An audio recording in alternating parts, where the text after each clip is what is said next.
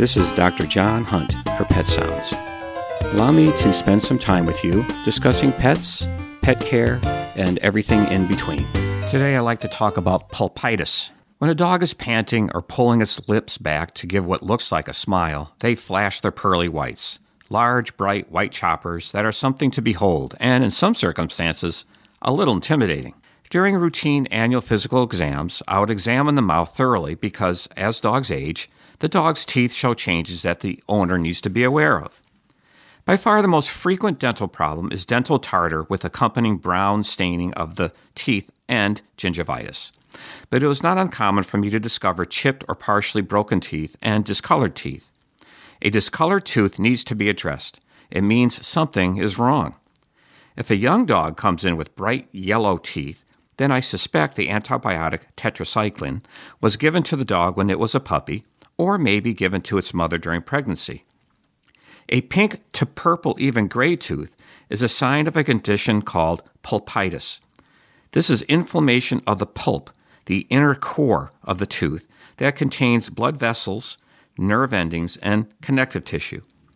The most common teeth I saw in practice with pulpitis were the big canines and the premolars, just behind the canines. But any tooth is vulnerable. Think of a tooth with pulpitis as a bruised tooth, like a bruise you see on your skin. Car trauma, a clumsy fall, catching a hard ball or frisbee, excessive pulling during a game of tug-of-war, and even chewing on a very hard bone can result in injury.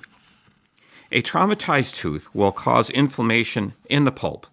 Red blood cells seep into the pulp, but the swelling has no place to go, and there are no lymphatics to clean up the red blood cells when they die. The heme from the broken down, packed in dead red blood cells turn the tooth pink to purple and later to gray.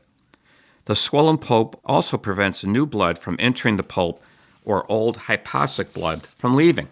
Originally, the damaged tooth is painful, but the pain subsides because the nerve endings die. This is the stage I saw most of the pink to gray teeth. No outward damage to the gums or tooth, no observable pain, and the owner reports no changes in the dog's appetite or use of the mouth. At this stage, I recommended the owner watch for changes in appetence or signs of oral pain like not chewing their favorite toy or not wanting to catch the frisbee. I always check the tooth during the annual exam.